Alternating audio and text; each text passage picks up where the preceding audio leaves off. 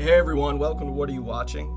My name is Alex Withrow and I am joined by Nick Dostal. We are best friends and filmmakers and film freaks, and today we are going to talk about our favorite movies that are based on plays. How you doing there, Haas? Oh man, I'm doing good. I'm really excited about this one.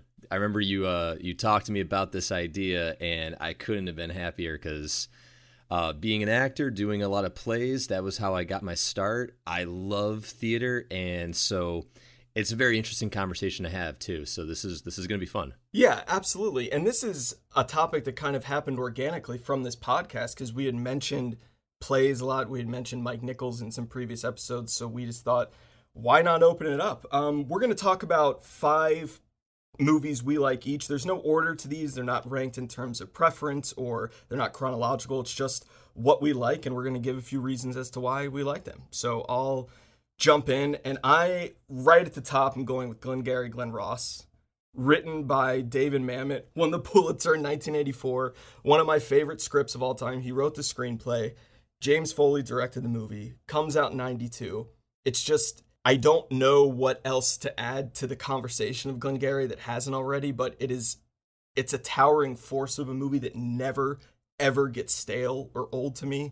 It's an astounding piece of work. And it's funny because um, that's that was the first scene I ever did from when I started out acting in college. The first scene work that I ever did was uh, was Glengarry Glen Ross. Which speech though? It was a scene. It was a scene between um, Shelley Levene, so that was um, Lemmon, and his scene where he's talking to um, Al Pacino. Yeah, and and I had no idea what I was doing, but you had to trust the language. And in the play, because David Mamet is such a specific playwright and screenwriter, where all of those uhs and ums and ers and ellipses you have to honor those. Those are thoughts, those are intentions, those are full of life. And so when you see those on the page and you see these actors doing them on the screen, that's just they're just sticking to the writing and that's what David Mamet wants. That's what he wants. That's More what he, anything. yeah, that's what he requires and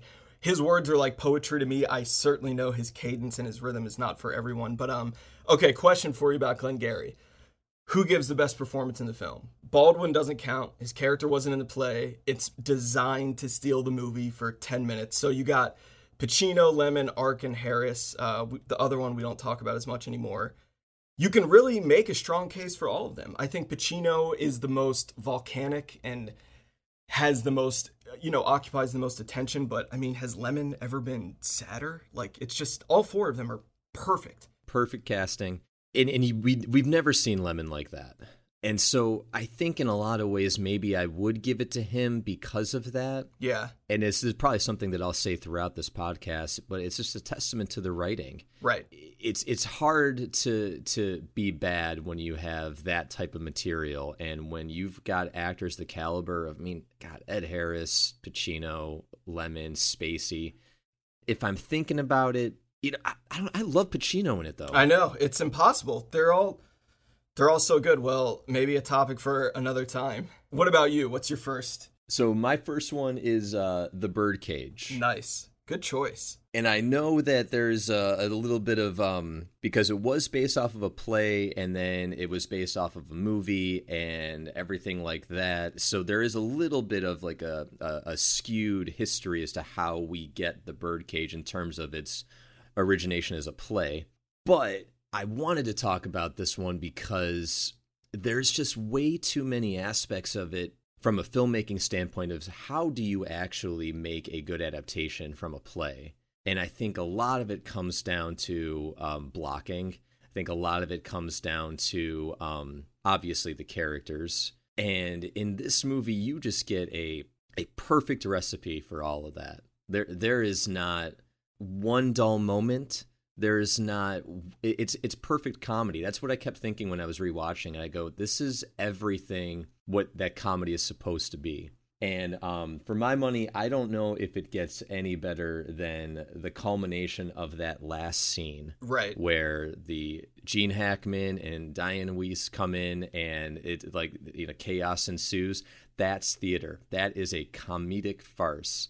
Entrance and exits those are staples of farces for theater. Right. There's actually a rule in theater um, for farces where in comedies you always have five doors, and people are always always exiting and entering. And uh, that scene in particular does it really well. And I I was glad you picked that one because we have a lot of heavy films that we're going to talk about, and that's not one. It's light. It is by the great Mike Nichols, who we're going to be talking about a lot, I suspect, this episode. One of the best ways uh, for me to judge if a movie based on a play is good is if I can't tell it was based on a play. And I don't know if I never knew or if I just forgot, but I forgot this movie was based on a play until we started talking about it. And then you think about it and you're like, oh yeah, that, okay, they do spend a lot of time in that set and that set, but he moves it and it's paced so well. And well, okay, that, that's a great choice. I was just getting ready to talk about staging and blocking, and that's a perfect way to transition to my second pick, which is Who's Afraid of Virginia Woolf, directed by the great Mike Nichols. Oh. His first movie, Yep. 1966, based on a play by Edward Albee in 1962. I just don't know if acting gets better than this or staging, especially for a first time director. It's fucking insane that it was his first movie, and he kind of got it because he was friends with Burton and Taylor and he just I was I was actually watching it this this morning. I was rewatching it and there's a lot of interesting things about this movie because one of my biggest criticisms about movies based on plays is that the staging is very stuffy and you're very trapped in and you're like you're not getting any breathing room even if the movie calls for one or two locations. And with that stuffy staging can come very claustrophobic cinematography which may not always work well. Yeah. Who's Afraid of Virginia Woolf is the only film we're going to talk about today that won the Oscar for Best Cinematography. That is incredibly rare for a movie based on a play. And it just goes to show you how much thought was put into it in every aspect. I mean, from Elizabeth Taylor being 32 years old playing a 56 year old to it's just it's a it's a masterclass and and real quick I have to say this um, if you want a clinic in staging framing directing performance Film 101, listen to the Mike Nichols and Steven Soderbergh commentary track on Who's Afraid of Virginia Woolf DVD or Blu-ray. It's one of it's a top 10. It's one of the great commentaries. You can learn so much from it. I'm a big fan.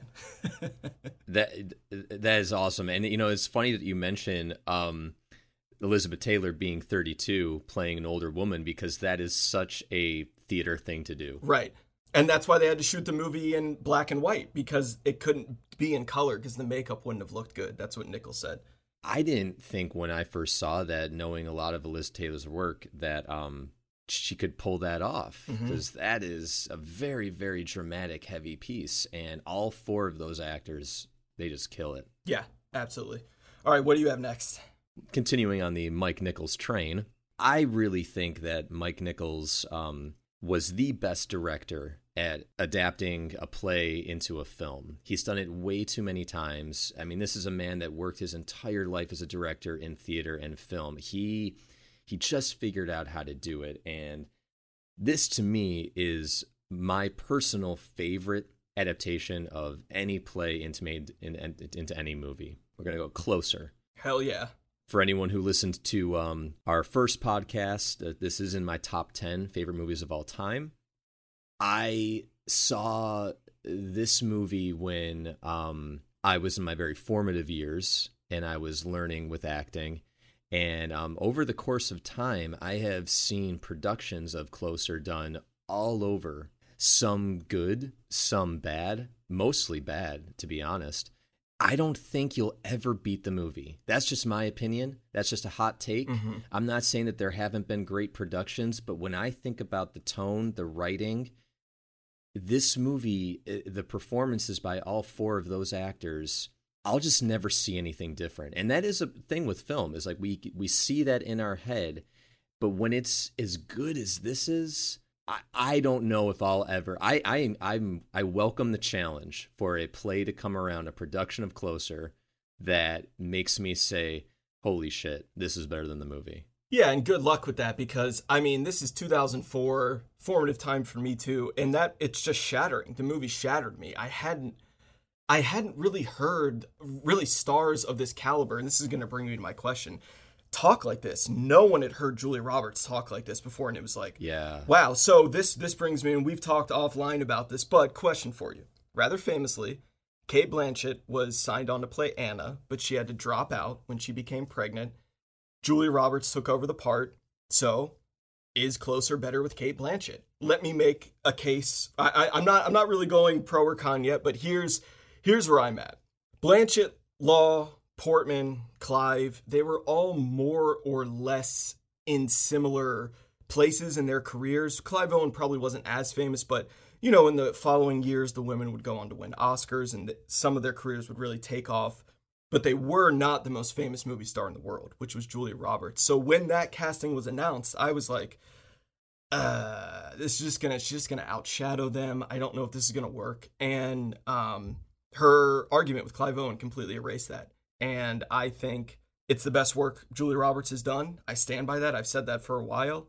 Um, so a different movie with Cate Blanchett, maybe a little bit more uh, restrained. Maybe she would have played a little more reserved. I don't know, but I'm fine with it the way it is. That's my take. I agree. Um, I mean, it's it's all speculation. Who's to say? I mean, it's not like we we wouldn't have gotten a great performance from Cate Blanchett. Um, but I think because that personally for me is my favorite Julia Roberts performance. She went places that I didn't think that she could go. Mm-hmm.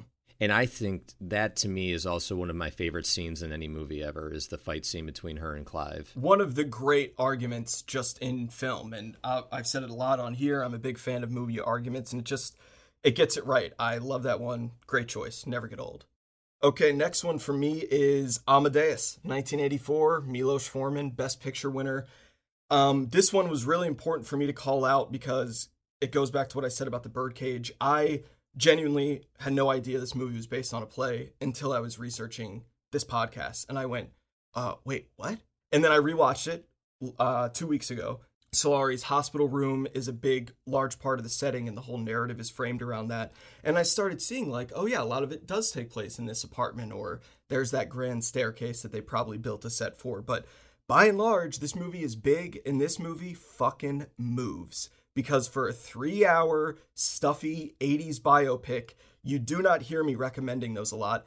This one cooks. It rewrote history. It is not an accurate representation of the time it depicts. Everyone was okay with that. Everyone talks in their native accents, so like no one's on the same page. I mean, Mozart's talking as an American you know, F. Murray Abraham's British, so it just works. It's he used the same form and used the same energy he had in Cuckoo's Nest and Hair, frankly, and put it into this, and it works, and I love it. So much of that shouldn't work. And, you know, one of the most interesting questions and themes about this particular podcast is what makes a play work as a film? Because mm-hmm. a lot of times, in my opinion, most of the time they don't. Correct. I agree. And that is an example of one that should not work. It shouldn't, and and it and even for the length, for the director's cut being three hours long, you don't feel that. I've been in you know plays that have like you know, as an audience member that have only been an hour and a half, and you're like, oh my god, when is this going to end? And so to sit in a three hour movie that feels like a play like that, to be completely engrossed, definitely. Um, speaking of plays that um completely work in the film format that almost shouldn't in a way. Uh, I went with A Raisin in the Sun. I, I, I watched this movie for the first time, I think, probably when I was in high school. I, I probably was just too young to really appreciate for what it was and what it was talking about. And this movie was made in 1961, an all black cast outside of a few white people. And um, the themes and questions and conflicts that it raises are still happening today. It, it, was baffling to watch, and in that way, to kind of think how far we've come in so many ways and how not far we've come. This is a play, this is a movie that takes place pretty much in one location. So we are stuck in this house, this one room. I never felt like we were here for too long. I never got claustrophobic. Not in uh, not in the way of an audience member feeling like ah I, I, I I'm bored. And that's because I think the star of this movie, besides all the the great actors, the writing, mm-hmm. The writing of this play and and this movie, that's what keeps you engrossed. The writing is so good, and one of the coolest things that I picked up from this is that everybody's right. Every character in what they're trying to do and what they're trying to say, they're right and then in that they're all wrong. And that's just beautiful. That's conflict at its absolute best. Yeah, absolutely. Um, interesting you saw this for the first time in high school. I saw this movie for the first time a week and a half ago. Never seen it before, only watched it because I mean I'd been wanting to get to it, watched it because you picked it. Holy shit. Like it hits deep. I agree with everything you just said. It's very troubling and very problematic to see how little has changed and you know me, I'm we are both such Oscar freaks. Um for whatever reason, but I was watching it and my immediate thought right away, because Sidney Poitier, I, there's no question for me, this is his best performance, and he is going for broke right away. And he is Yeah. angry, he is mad, he is ferocious. Not how we saw him very often. Yeah. So I'm watching this and I'm going, man, he must have had good competition this Oscar year. Like, who the hell did he lose to? And the movie didn't land a single Oscar nomination for anyone. Because in addition to him, Ruby Dee is perhaps never better. hmm And then two years later, he wins, Poitier wins Best Actor for Lilies of the Field, a film I adore, but he's he's great in both films, but A Raisin in the Sun, it's just, it's shocking that that movie wasn't honored. Or I mean, it's not really shocking because, you know, And and it's cool about that movie too, theatrically speaking, just because it doesn't shy away from it being a play. Like the scenes where so Sidney Poitier is so big in that movie, mhm. and like him dancing on the table, they are not shying away at all from like let's have it be like a play, and that's a bold move, and it works. So my next one, I purposely picked something shamelessly entertaining that I'm not afraid to admit that I love. There are much more distinguished and you know noteworthy plays to pick here, but I am going all in on A Few Good Men, written by Aaron Sorkin. Original, their play was written in 1989. The film's by Rob Reiner, released in 1992. I, I'm keeping my thoughts on this movie brief because the only thing I really want to touch on is that a movie based on a play can be entertaining as all hell. Mhm. This is an insanely rewatchable movie. It I don't really know anyone who actively dislikes it. It just works. It's fun, it's sarcastic. I love it. But I want to dedicate the majority of this conversation to you because you actually have a really interesting kind of anecdote about this play specifically as a theatrical production. It, and this is just my opinion. I just have to say that. Um, I had the opportunity to uh, work on this play um, as the play, as an actor in it. Uh, I remember reading the play and just thinking, ah, this doesn't really work, in my opinion. It just, it- to me, I was thinking, this is a case, in my opinion, where the movie is a far superior product than the play. Yeah, you told me that you were like, you know how many times the location changes in the movie. Like they're in the barracks and then they're talking in the office and they go down to Guantanamo and then they're back in the barracks. That it changes that many times in the play as well. And that to me is like, that's way too much action going on on stage. You're losing. I would feel. I I haven't seen it, but I would feel like you would lose the rhythm of the text by constantly changing the setting. And it, I mean, it doesn't change quite as much, but it, it very frequently to the point where it, it does sort of feel like that. And um, it's also when I watch A Few Good Men, I really do feel like this is a perfect movie Yeah. in a lot of ways. Like everything works. You've got the characters, the story, it's compelling, it's thrilling. And when you finally get to that end, um, that's an earned moment, you know, for for both characters. That's a great way to say it because, you know, I'm I'm trying to think whenever I've if I've shown that movie to someone who hasn't seen it, it's a great experience or like it, it, this is hard to find because a lot of people have seen like Alien or Jaws or these moments that have these they have these Oscar clip montage scenes that we all see a lot even if we haven't seen that movie. So almost everyone I would guess like in this country at the age of 30, a lot of people know you can't handle the truth. They know what the shot looks like even if they haven't seen the movie. Yeah. So to see to like be with someone as they're watching it for the first time and see that earned moment, it still just knocks the wind out of me. I've seen that thing so many times and it still hits. So I love when those big cinema moments like the chestbuster scene in Alien, it just still freaks people out. It still works. And to also bring it back to the credit that it is due, um, as much as uh, I do think that the movie is superior to the play, at the end of the day, it's the writing. Yeah, exactly. It is. The writing's the same. The writing is the highlight of uh, pretty much every movie we're talking about here, I would say. I mean, and performance, of course. Yep. That's okay. That that kind of this opens it up to a larger discussion. But a lot of the directors we're talking about here knew. I, I'm thinking of James Foley for Glengarry. I, I mean, a lot of people, casual people who like Glengarry, would probably attribute that movie to David Mamet more than James Foley. A lot of people may not even know James Foley directed it. And that's because I think he wisely got out of the way. I think Mike Nichols knew when to get out of the way, Milos Forman, certainly Rob Reiner, and say, let's let these words do the work for us. Yep. Let's let that fuel the performance, and that's why it works. And then speaking of entertainment, um, nice segue into my other pick. So I chose Arsenic and Old Lace, which is a movie directed by Frank Capra by the play uh, Joseph Kesselring wrote. And this movie came out in 1944. Uh, the thing that I think about this movie is that I cannot believe that this movie is was allowed to come out because of the humor. It's essentially a about a um, Cary Grant, and this is my favorite Cary Grant performance too. He is this kind of bachelor guy who uh, doesn't um, want to get married, and he goes to his aunt's house to find that they have been um, poisoning and killing guests and they hide them in different areas in the house. And so he comes home and finds these dead people and is accusing his aunts and in the whole and there's a there's a um a brother who lives upstairs who thinks he's Theodore Roosevelt. It's a complete outlandish farce but grounded in dark dark humor.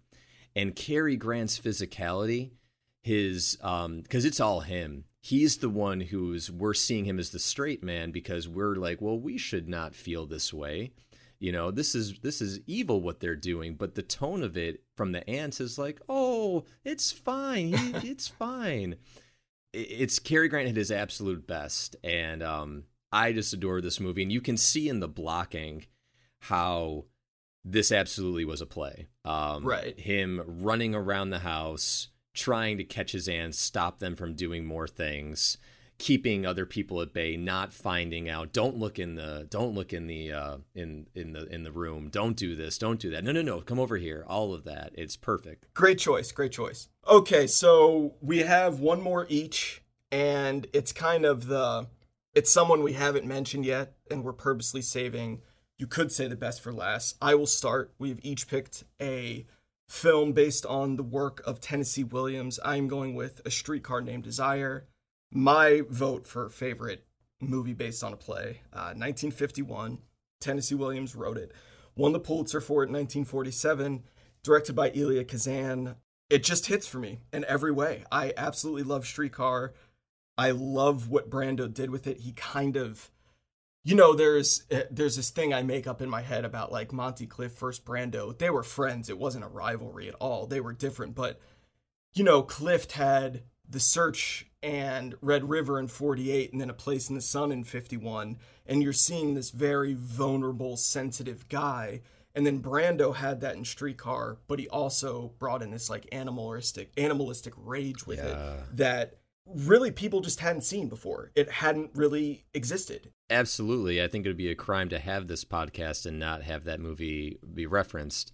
Um, it very well could be, if you really wanted to say it, maybe the best adaptation from a play into a movie. Yeah, you're 100% right. Everything about that movie is just, it's hard to watch, but you can't turn away. You are so engaged and captivated in the mess of these lives.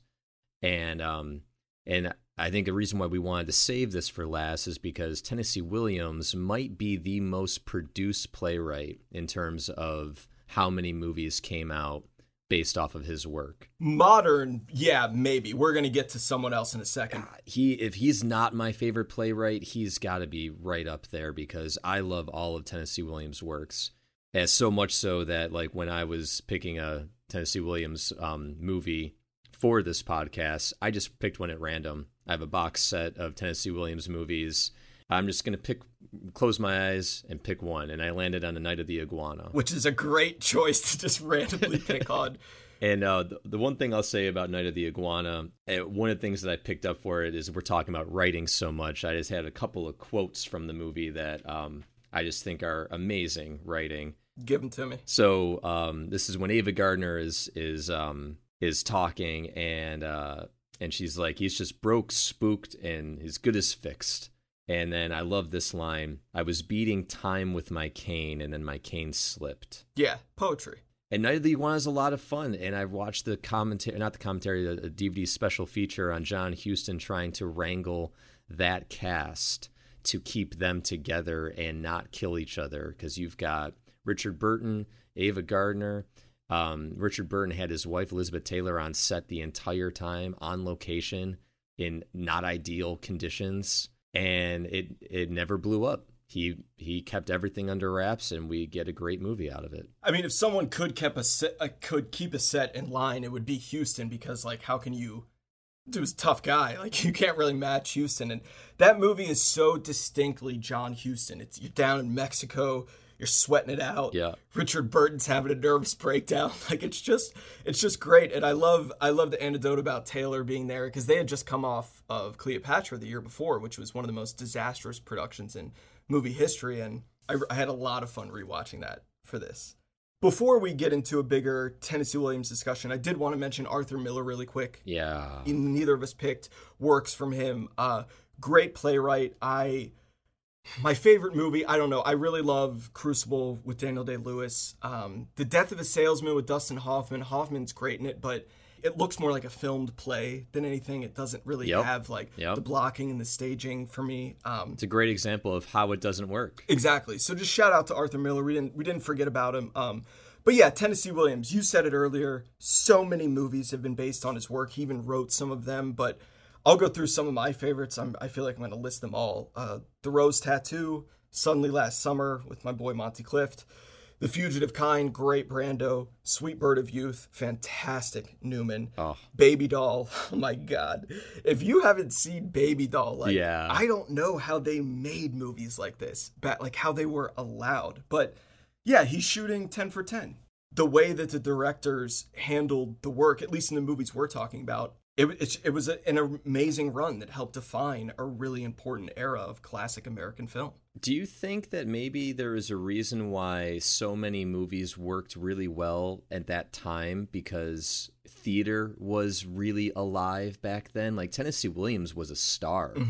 There's not too many playwrights these days that are stars like that and you just had maybe it was an interesting um directors could just float because those were like the two biggest mediums. because a lot of those movies we're talking about, we're talking about 50s and 60s, actually, like exclusively, I believe, 50s and 60s.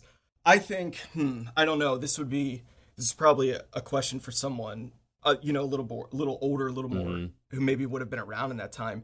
I would blame some of it on the advent of television a little bit. I think when television was invented and got in every home, people maybe started going to the theater less, or maybe start stop. So th- my point is, a lot of these movies came out before television was huge. Not necessarily in the '60s, but it's like, I don't know, maybe people had it had such good clout from the theater because if you look at the posters for these movie, it's like based on the smash play. And if you look at the poster for Closer, it doesn't say that No, it does not. plays aren't really a movie isn't marketed by a play anymore. I mean, occasionally like cats, I guess, but Yeah. yeah. I mean, you just don't- you just don't hear them doing that. But back then, it's like you need to come see Streetcar. The absolute Broadway sensation is finally on screen. You know, you have to come see.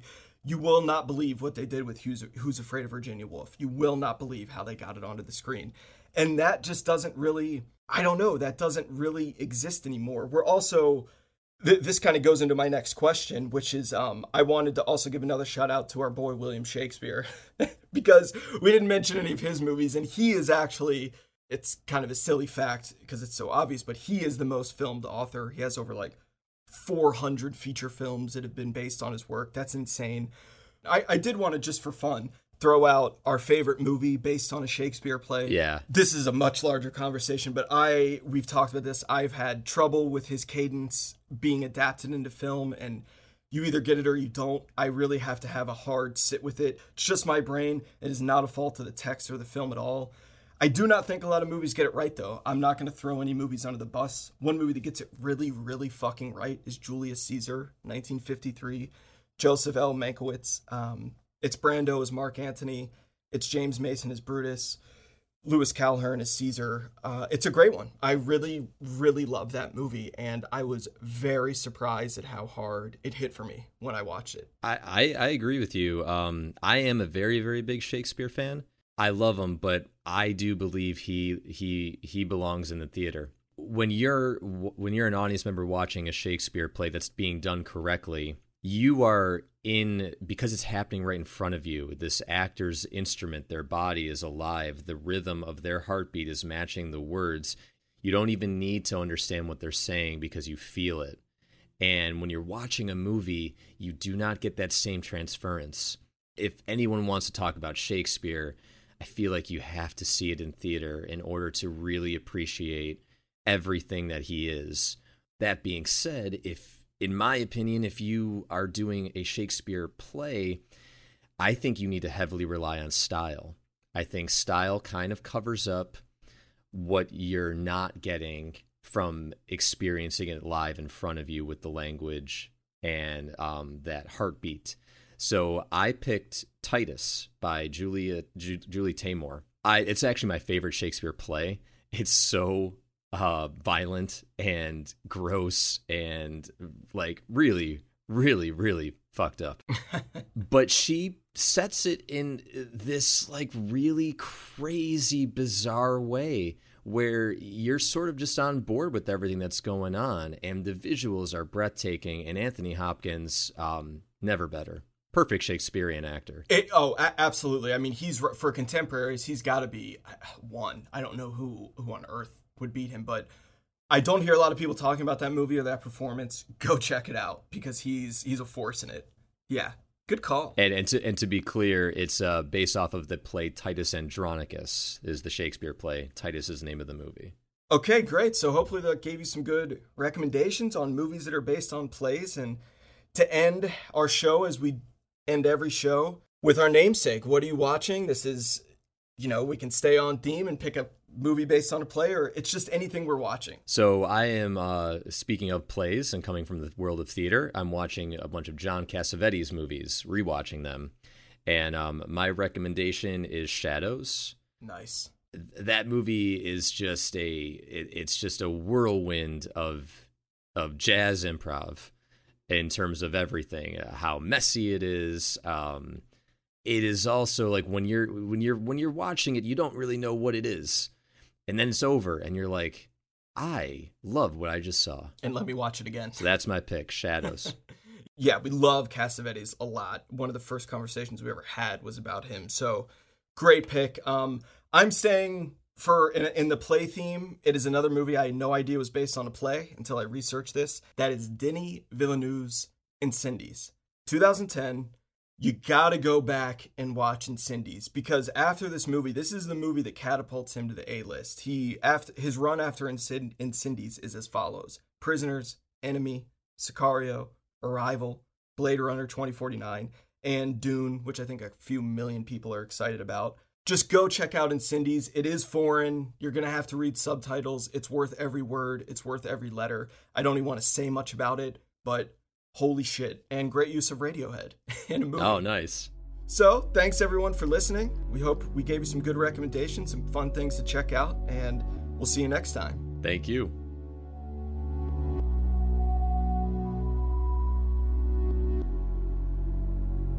Hey everyone, thanks again for listening. You can check out my flicks and my movie blog at alexwithrow.com. NicholasDostal.com is where you find all of Nick's film work. Nikolaus Ali does the music for our show. I've made a few music videos with Nick. He's a great guy and we love his tunes. Big thank you to him. If you have any questions or comments, please email us at whatareyouvwatchingpodcast at gmail.com. Our next episode, Nick and I break down our most memorable movie going experiences. We share a lot of fun personal stories. We're really looking forward to it. Stay tuned.